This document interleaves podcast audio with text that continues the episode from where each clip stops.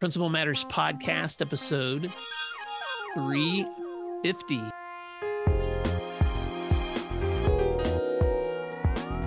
Hi, friends.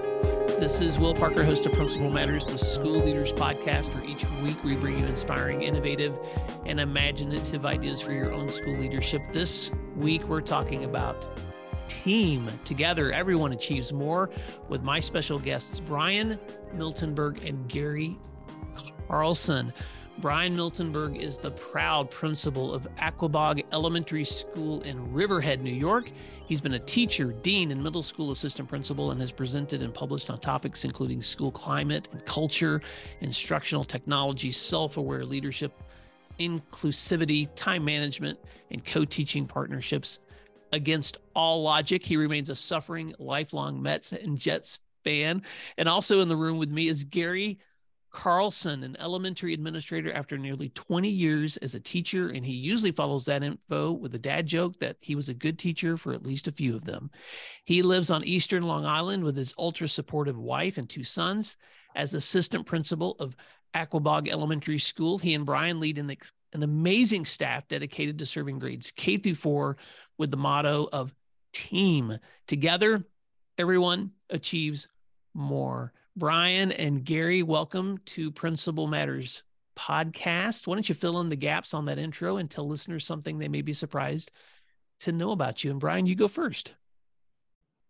Awesome. Well, Will, thanks so much for having us on. We really appreciate it. I think one gap that I have to fill in, because Gary mentioned it, is that I also live with my wife and ultra supportive family. So I want to get that out there right away to some very special people who might be listening. For me, I've been really lucky in my career as an educator to have amazing mentors along the way, including right now and at every step. So, my journey started as a teacher in New York City public schools, and I've been going a little bit further east every time that I move. So next time I think I'm going to be in the ocean if I move again. But something you might know about me or be surprised to know about me. Well, I never wanted to become a teacher, actually. We interview people who say they always knew they wanted to be teachers. I always knew that I probably didn't because I came from a family of teachers. My first goal in life was to be a musician, actually.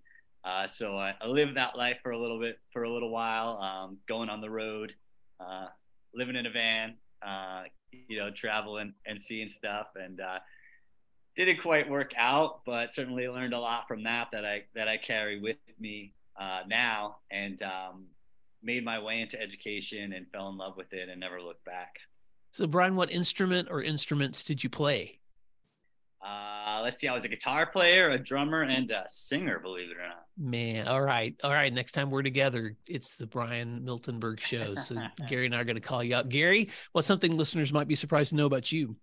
Well, I just learned a little something about Brian about his vocal abilities. I have seen some of the instrumentation come out in an opportunity or two, but I did not know that he's got the vocal pipes to go. Well, I'm not an interesting person, so that's probably something you should know about me. So any interesting nuggets that you farm out today during the podcast, that's all on you and your skills as a podcaster. But I will say that I sort of secretly credit a 15-year bartending string for a lot of my success in the administrator role, just like I did in the teacher role. I just feel like the cue that I learned to build, when I was younger in my early 20s, it was a very shallow one. So there was the thing that was right in front of my nose. And if I wasn't addressing it, then I was probably forgetting it or displacing it. And my cue just sort of really just deepened and working in that environment where things were always coming to the forefront, and you were constantly, I drew a lot of parallels between that and the classroom, where there were a lot of variables and a lot of needs, and you were constantly judging which ones needed attention first and were the most pressing. And that's kind of carried over into the assistant principal role too, where it's if it's quiet, it means you're missing something. Well, there are some amazing books right behind you, Gary, for those Principal Matters listeners that are listening, they don't get to see that. Obviously, you love children's books. So I would be curious later to find out which of those is your favorite. But I'll say this about bartending. Jen Schwanke, who co-hosts this podcast regularly, was also a bartender. And so there must be something about that personality that makes it where you can manage all personality types probably with a smile. So Gary, that's how I think your smile is so disarming. Let me set the context for listeners. Brian, you are a listener to this podcast, and you reached out to me a long time ago now because we've set up this conversation months ago.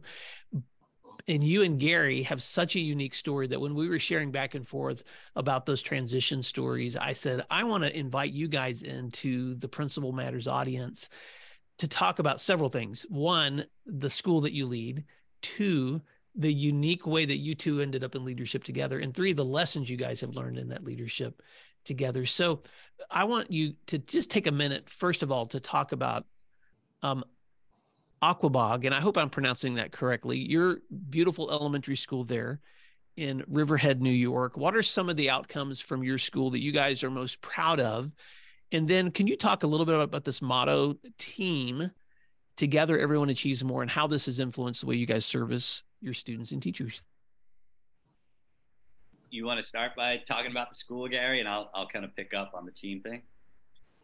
Sure, absolutely, Brian. So our school is probably a microcosm of schools that a lot of your listeners are from. So if your listeners are from kind of rural settings, there's that element is here. If your listeners are from kind of a higher density population, we've got elements of that out here in Riverhead too. And it's really a building that encompasses an evolving demographic that has just really been really worthy of celebrating and elevating. So we're just making sure we're always trying to elevate and celebrate everyone who was here a generation ago, and also, you know, is currently walking through our doors. And our staff is ready for that work, and they're just really appreciative. They're really engaged in those conversations with us. Some stuff that Brian, I'm sure, can talk a lot about the things that we're proud of here.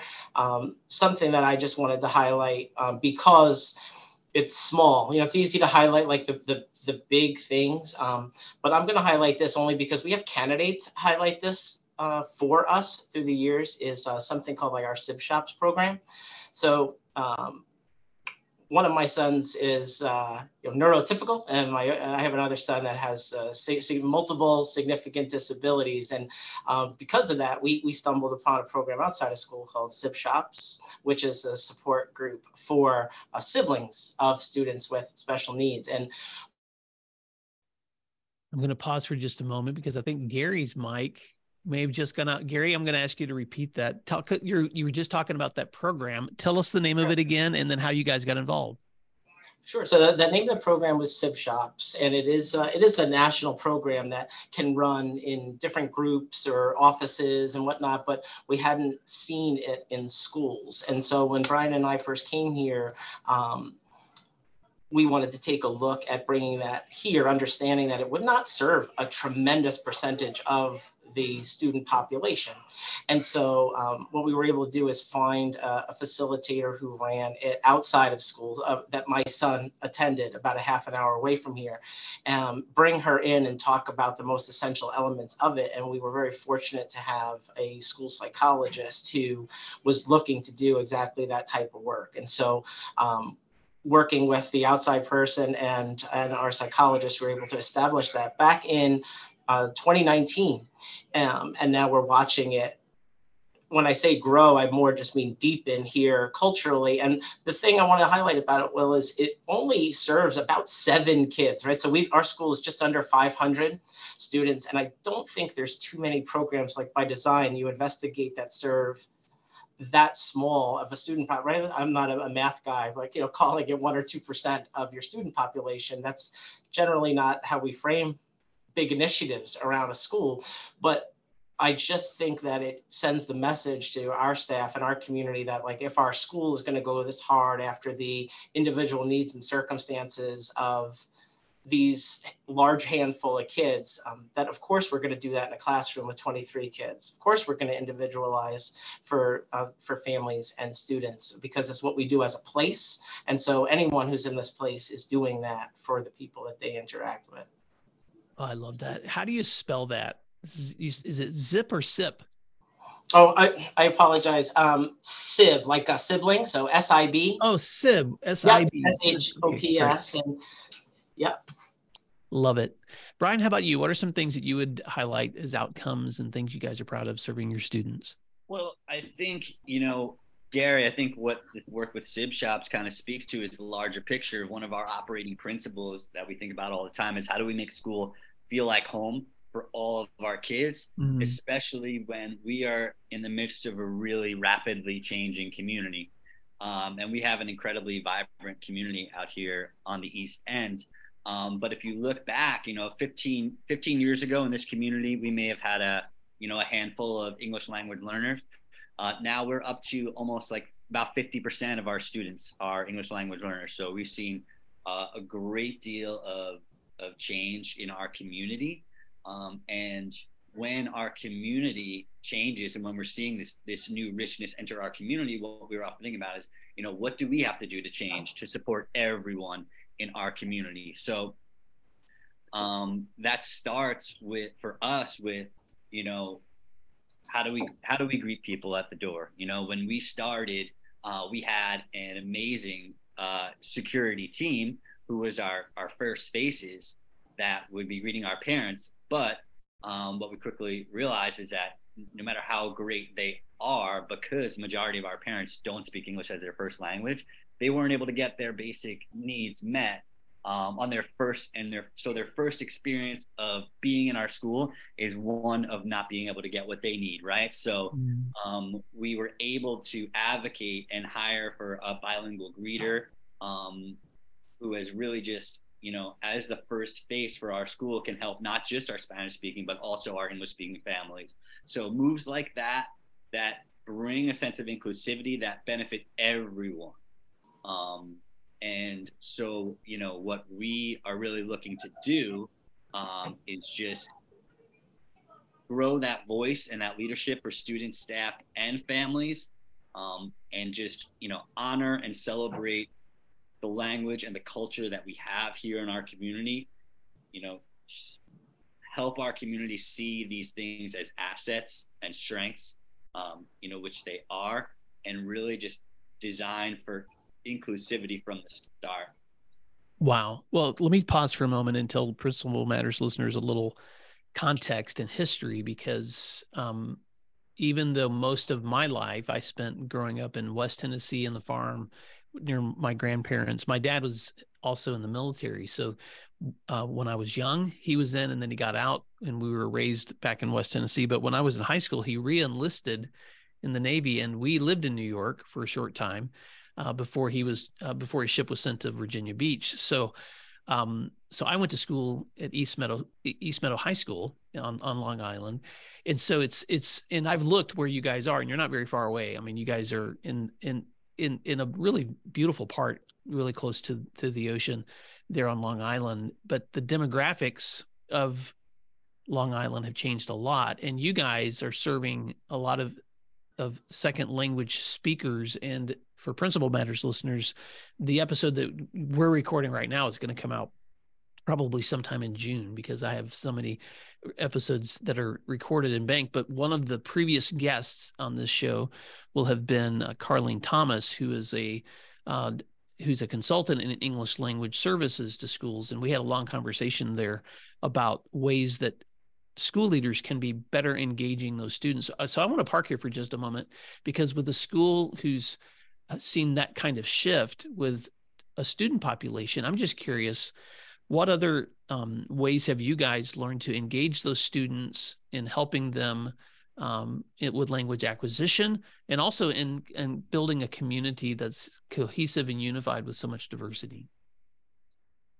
Well, you know, where I would go is there's kind of some things are more concrete and built into like curriculum and systems, and some things are more abstract. So, you know, in the sense of our school culture, one of the things we talk about a lot is language status and power.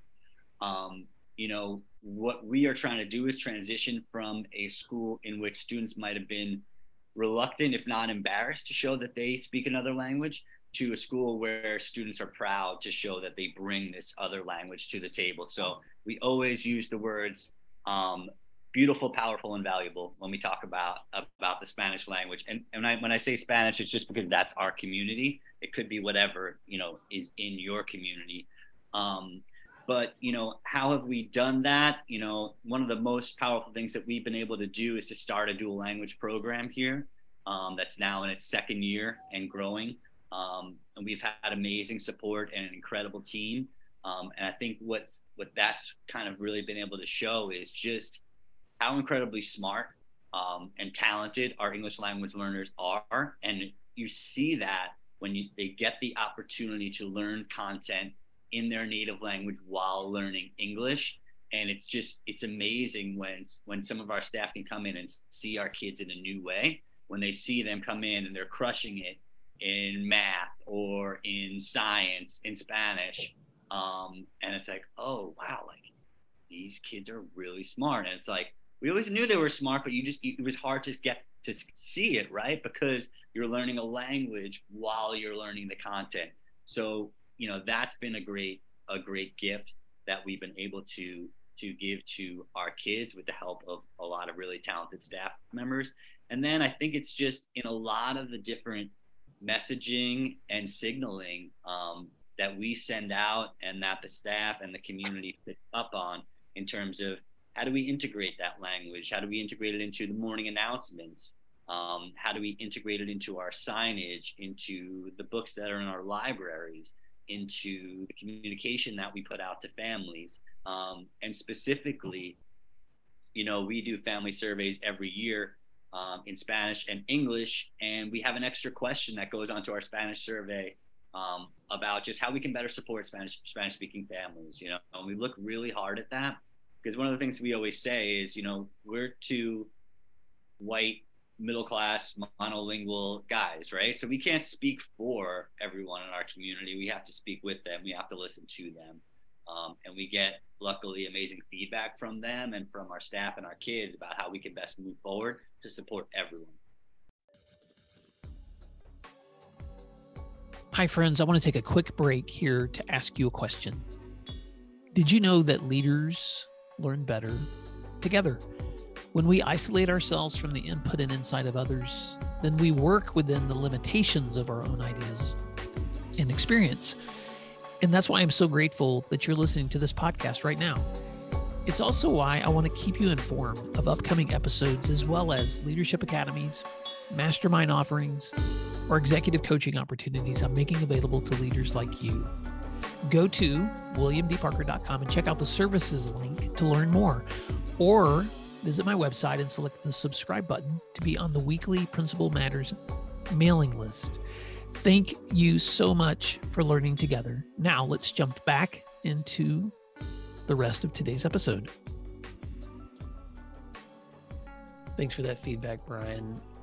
Gary, I'm going to ask you to tell a story about how the two of you ended up in leadership together, because part of the conversation that I want to have today too is about the lessons you guys have learned in leadership, but that leadership story didn't just start when you guys took on these new titles. So why don't you take us down that road a little bit and tell us, and feel free to add any additional thoughts you wanted to what Brian has said, but can you tell us that story? Sure, I'm happy to tell you the story about how Brian and I met. I'm gonna go back a month or two before that, you know, just how I wound up in the seat next to Brian, and that teaching in Riverhead for 18 years and really being ready to become an administrator and wanting to stay close to home.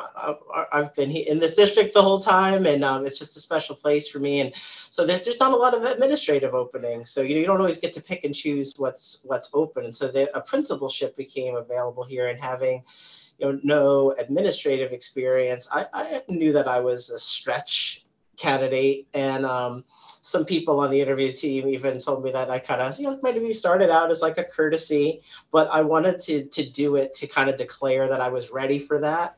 I also was mentioning before the recording started that I was a union official in the same district for 6 years and was very involved for even longer than that. And so it was kind of like a demarcation point for me that I wanted to be forthright with the people I was supporting in that role, that I was ready to try to do something else. So over we go to the interview site, which was not this school. They were holding it off site a little bit, and it was at another elementary school. And I'm saying hi to a bunch of staff members over there because I had worked in that building for some years, and they were running behind, which apparently is like how all interviews go, running behind. And so in came the person who was interviewing after me, and this guy sits down, and we just started chatting about family, chatting about our background a little bit. And this person was very happy to figure out why so many people were saying hi to me, because he found it kind of strange that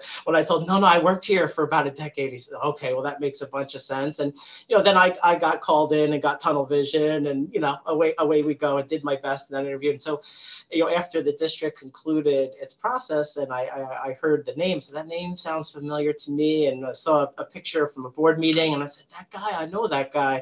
That's the, that's the guy I sat next to. And at another principalship interview, I ran into someone I knew before the interview, and that person wound up getting the job. So I'm like the reverse kiss of death for principalship interviews. So if you're an aspiring principal and you're really looking to get in somewhere, you want to make sure you're scheduled right after me, because I think I go in, I lower that bar real low for that interview committee, and in comes the subsequent candidate, and it's very good news. So that's my recollection of the story. A lot's happened over 4 years, but that's the Miltenberg-Karlson origin story from my seat. So Brian, fill in the gaps. What would you add to that story? Well, the funny thing is Will, I'm sitting there, and Gary is clearly like a returning. It felt like he was a returning conquering hero in this setting. And the first thing I'm thinking to myself is well, there's no way I'm going to get this. Once he tells me his story, I was like, there's no way I'm going to get this job. This guy is he just seemed like a rock star. So I don't know. Someone made a mistake somewhere. And I did end up moving forward. But the first thing I could tell you, the first thing I thought, because the assistant principal of this school at the time actually very quickly left to take a principalship elsewhere. So one of my first job was actually to hire an assistant principal. So my mind immediately went, I was like, So I called up one of the other principals. I was like, tell me about this guy who I was sitting next to, because he really seemed really smart. He seemed really plugged in to what was going on in the community. And it kind of went from there. Oh, I love that story. And it's so unique.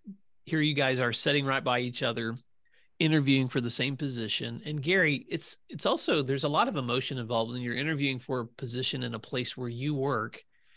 And then Brian gets that title, but then is able to circle back to you and then pull you into this leadership in a school for which you were very familiar, and Brian stepping in as a new leader, if I'm interpreting that correctly.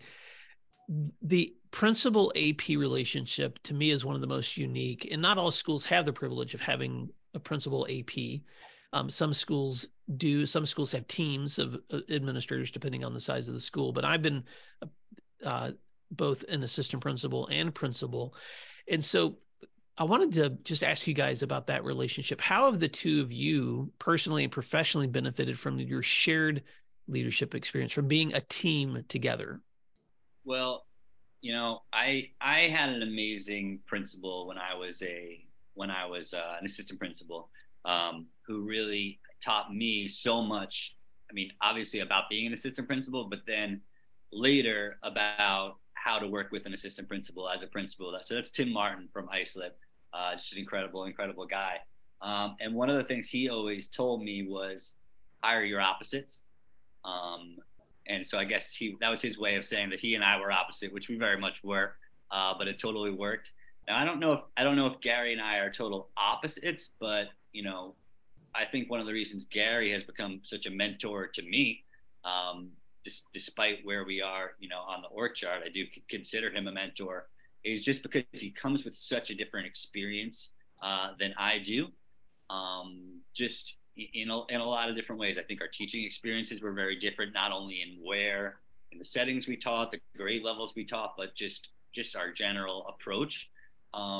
So when you can bring two different sides, right? And not that it's always a dichotomy, together, like I learned so much from him. I'd like to think he learns from me, and we can bring those two different perspectives, you know, rather than hiring someone who just matches what you think, says all the things you think in an interview, says exactly what you want to hear, and then you end up with two people who think exactly the same and can't pivot, can't be flexible. Whereas we're always, I think, pushing each other, challenging each other. I think one of the most common things you'll hear, like in our office, is like, I'm going to push back on that, you know, and we push back on each other all the time. And I think that's one of the reasons we arrive at a lot of good outcomes in the end, and why it takes a long time for us seemingly sometimes to make decisions, because we go through such a process together, bringing our different perspectives to bear. Wow. And that's such a benefit. Gary, what would you add to that? Yeah, so I would add that, I mean, I've never been in the position of being, you know, a principal and then developing an assistant principal, but a few things that stand out to me are like, what could make it go sideways would be a couple of things. One, if the principal didn't trust the aspirations of the assistant principal, or there was, so when Brian asked me, you know, would you like to be a principal someday? I don't know how I would have answered that had I not met him as an aspiring principal. So there was just like, and he had shared with me that was a contributing factor to my selection as the best candidate, is he was looking for somebody who wanted to do all the things, learn all the things, make all the considerations, do their best to take on that full leadership perspective. So we never had to have any layers about that, and also just really.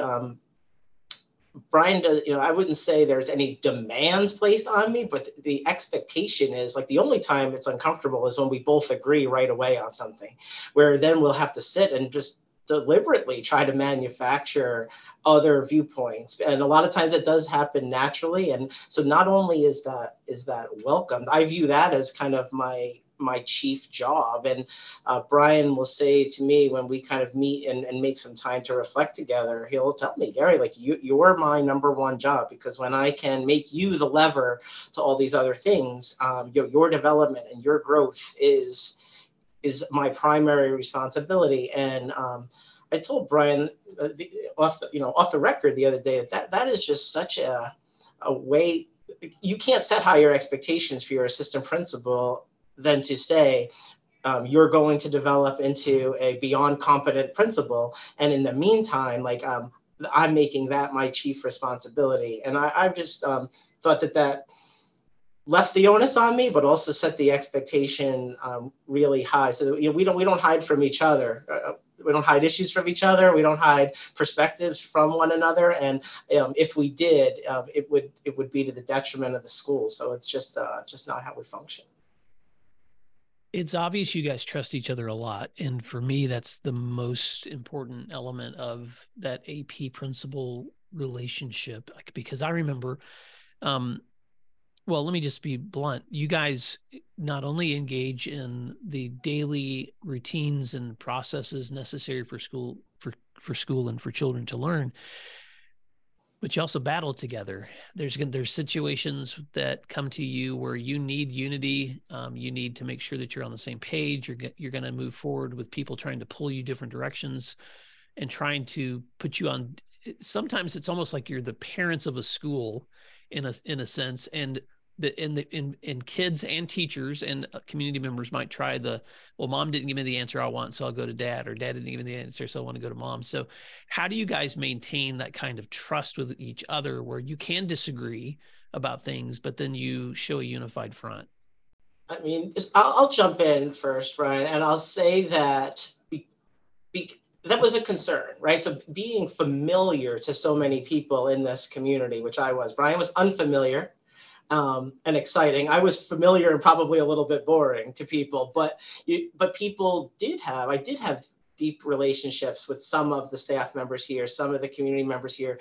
So I was very cognizant that that was going to be something that I had to be wary of, and really, still value the background history you have with people without even allowing the appearance that they were leveraging those things into special treatment. We hope everyone gets a high degree of treatment, but that's different than special treatment. So just being aware and kind of mindful of that was very important.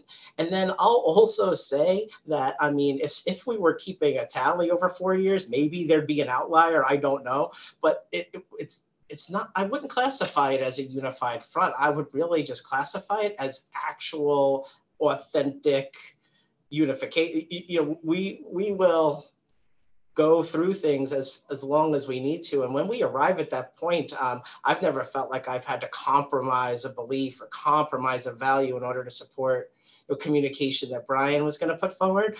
We got there through like really engaged discussion between the two of us, and frequently with people beyond just the two of us. Love it. Yeah, and I think, a lot of times for us, so many times throughout our time together, Gary's a very creative person. He's a super ideas guy. And the ideas he comes up with are incredible. And I think for me, when you coming in unknown to the community, there you want to be cautious, right? You want to be careful. But so many times, I think my response has been, let's try it. Let's try it. Let's see what happens. And I think when you can empower rather than control or manage the other leaders in your building, I think that's when you start to see like exponential growth, because that kind of mentality, I think it becomes something that gets pushed out to the community, right? So if it's me saying that to Gary, hey, let's try it, let's see how it goes when we have a new idea, that same thing goes down to the teachers, and to the teacher, from the teachers to the other staff, and to the students as well, where you can kind of foster a culture of experimentation without fear. And I think that's been a big part for us. Well, as we wrap up this conversation, I want to take us into some of the lessons that both of you have learned from transitioning from teaching into school leadership, because a lot of the listeners that listen to the show are experienced leaders, but also aspiring leaders or leaders that may be even considering a different role. And so I'm just curious from the both of you, as you look back, if you were to sit down and have coffee with a friend who's like, I'm thinking about becoming a leader, or I'm thinking about moving roles, what are some things that you might share with them that were helpful for you when you were looking at those transitions? Because everyone's journey is different, but what are some things that you would say to them that they may want to keep in mind? I think when you go into a new organization, you have to really be cognizant of just how different each organization is. And you have to become a super student of your school. Mm-hmm. Because, schools seem the same on the surface, right? We do the same things. We have classes, we have teachers, we have lunch. They're so incredibly different, though, in the actual inner workings of the school.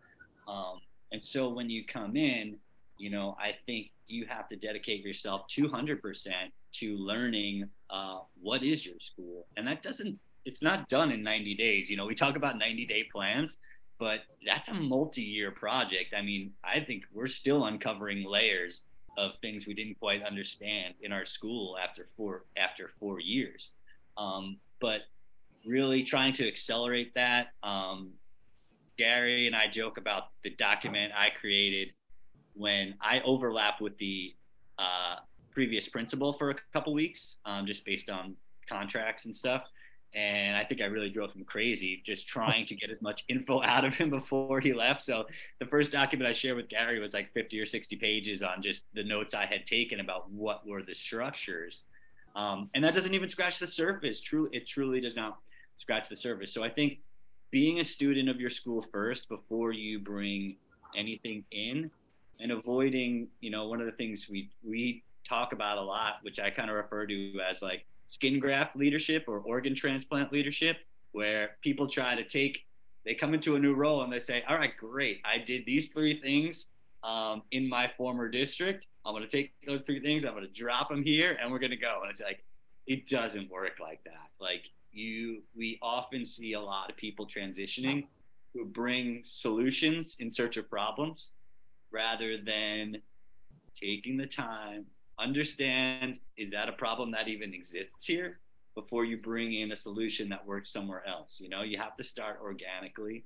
And one of the things my former principal said to me, and said it in a, you know, in a blunt way, this probably doesn't maybe sound so professional, but he said, nobody cares what you did elsewhere and they don't want to hear about it.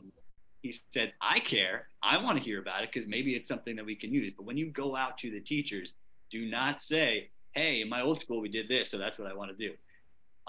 You can bring those things to the surface as you explore the problems and generate solutions. It could be something, but to start with that is, I found, is just setting yourself up for failure, because the immediate reaction, I think, from the people in your new organization are going to be, okay, this person does not understand us, did not take the time to understand us, and simply wants to, you know, airdrop something from somewhere else onto here.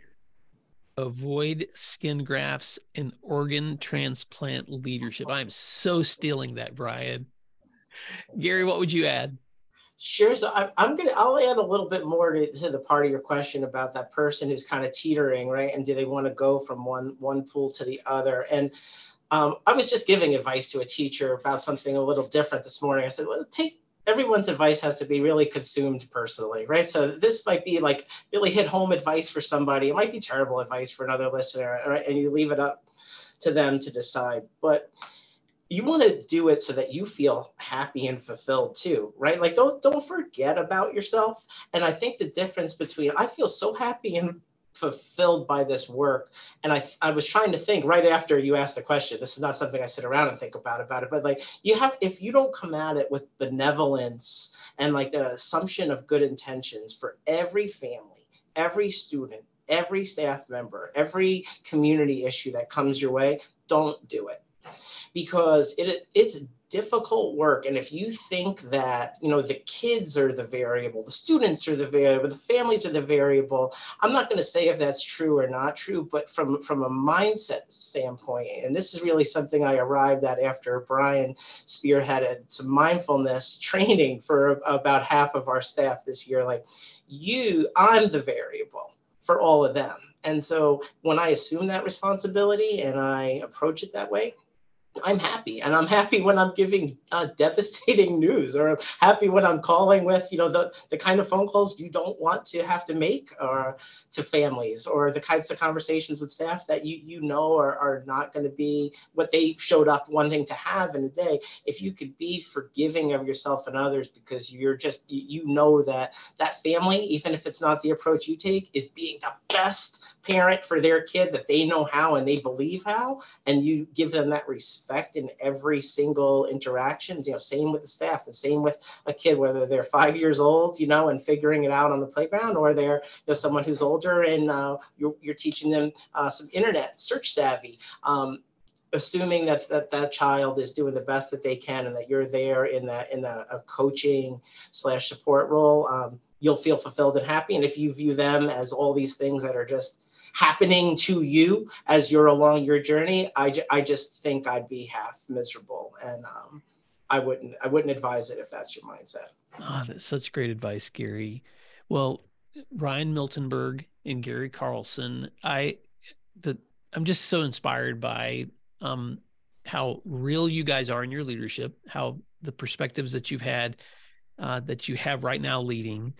But I want Principal Matters listeners to also know how they can connect with you, because there are leaders out there right now that have already heard you say something within your conversation that are like, hey, I want to steal that idea, or I want to try that with my staff, or I want to know how I can better do this with my students. So as we wrap up, I just want to ask each of you to share, how can folks find you and connect with you, and any parting words of advice that you would want to leave with listeners today? Yeah, so I'm on Twitter. I'm not necessarily as active as I used to be, but at Brian Miltenberg, people can definitely connect with me there. If you're local, we'd love to. We always welcome visitors. We love to share what we've got going on. And what I would say to anyone listening is just to always remain in that learning mode. I think that's one of the reasons that we've been able to be successful to the extent that we have here, is by never stopping being a new principal, right? You're always a new principal because communities and dynamics are always changing. Everything is always changing seemingly these days, right? So you are always a student of what's happening and a learner first. And that enables us to think, process, act slowly, move slowly. And when you move and act slowly, it seems like things are going at a slow pace. But when you look back, as we do now, over 4 years together, we can see what we accomplished, which is a great deal, by moving so slowly. And we're lucky to have an incredible team here. That's always been a gift to us here.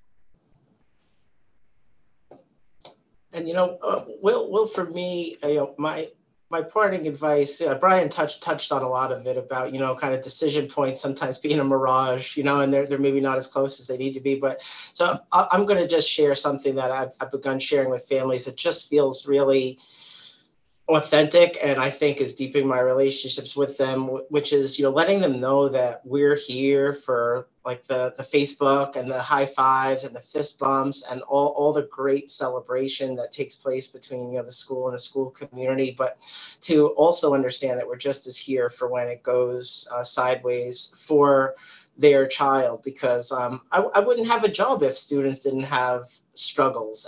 We teach math and reading and writing and science and social studies, but there's so much other learning that's kind of tucked between all that curriculum that administrators support, and that there's nothing to be ashamed of when our phone number pops up, and it's not a robocall and it's my actual voice, and we have to talk about something that's a real learning opportunity for the student, and it's not a moment of shame or reservation on my end or shame on the family's end to have that conversation. So to lean into that and to normalize that with families.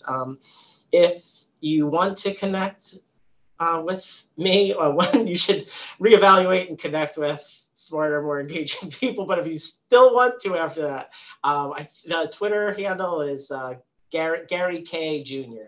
On Twitter, and we would love to keep the conversation going. Gary K Jr. Is that Gary K Jr. or Junio?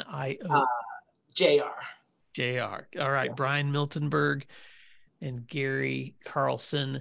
I just want to say as we wrap up, Jimmy Casas likes to say when he's talking to school leaders about the ultimate goal of school leadership is building a community. And I have to agree. And you guys, everything that you've talked about today is just such a great reminder that every day, the responsibilities that we have as leaders ultimately means that we're building a community where people feel safe, where people can trust one another. And Gary, I'm so glad you ended where you did too, which is also a place where you have permission to struggle. This isn't just a place where we celebrate achievement. It's also a place where you can be yourself. And when you need help, guess what? We're here to help you. Well, guys, I just want to say thank you. I've set up this meeting in the middle of a school day where you're already putting out fires. I know from my pre-recording conversation that you guys are already in the middle of doing school business. So thank you so much for the way you serve your communities, for the way you love your kids, for the work that you're doing. And Principal Matters listeners, thank you for doing what matters. And we'll talk to you again soon. You can find free resources like this one at my website at williamdparker.com. Check out the services link on williamdparker.com to learn more about leadership academies, mastermind offerings, and executive coaching.